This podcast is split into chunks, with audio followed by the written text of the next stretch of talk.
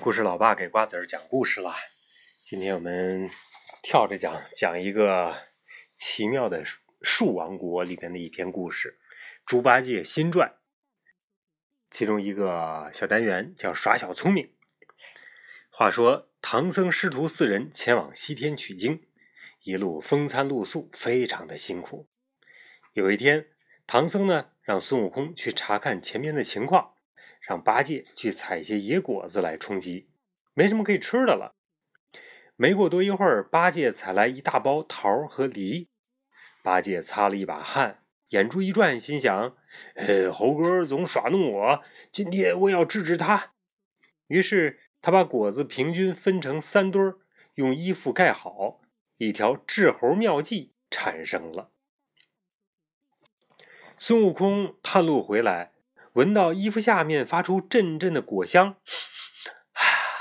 刚要伸手去拿，八戒眼睛一瞪，说：“慢着，果子是我采来的，你没动手采果，也该动动脑子才行啊！”孙悟空呲牙一笑，说：“嘿，哎，这个呆子长能耐了，你来说说，我要怎样动脑吧？你好好听着。”嗯，八戒说：“衣服下面有三堆果子。”每堆的果子数都是一样的，果子分桃和梨两种。第一堆里的梨和第二堆里的桃个数一样多，第三堆里的梨占全部梨个数的五分之二。把这三堆果子合在一起，问桃子占全部果子数的几分之几？答不出来，不能吃果子。完全听不懂。我也懵了，就是。三堆果子，果子的数量是一样的，对，果子的数是一样的。果子呢分桃和梨两种，只有两种水果啊。第一堆里的梨，第一堆的梨和第二堆的桃个数是一样多的。第三堆里的梨占全部梨个数的五分之二。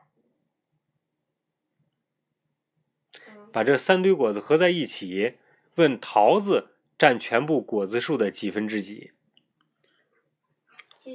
孙悟空说：“你把果子分成三堆儿，就没打算让我吃。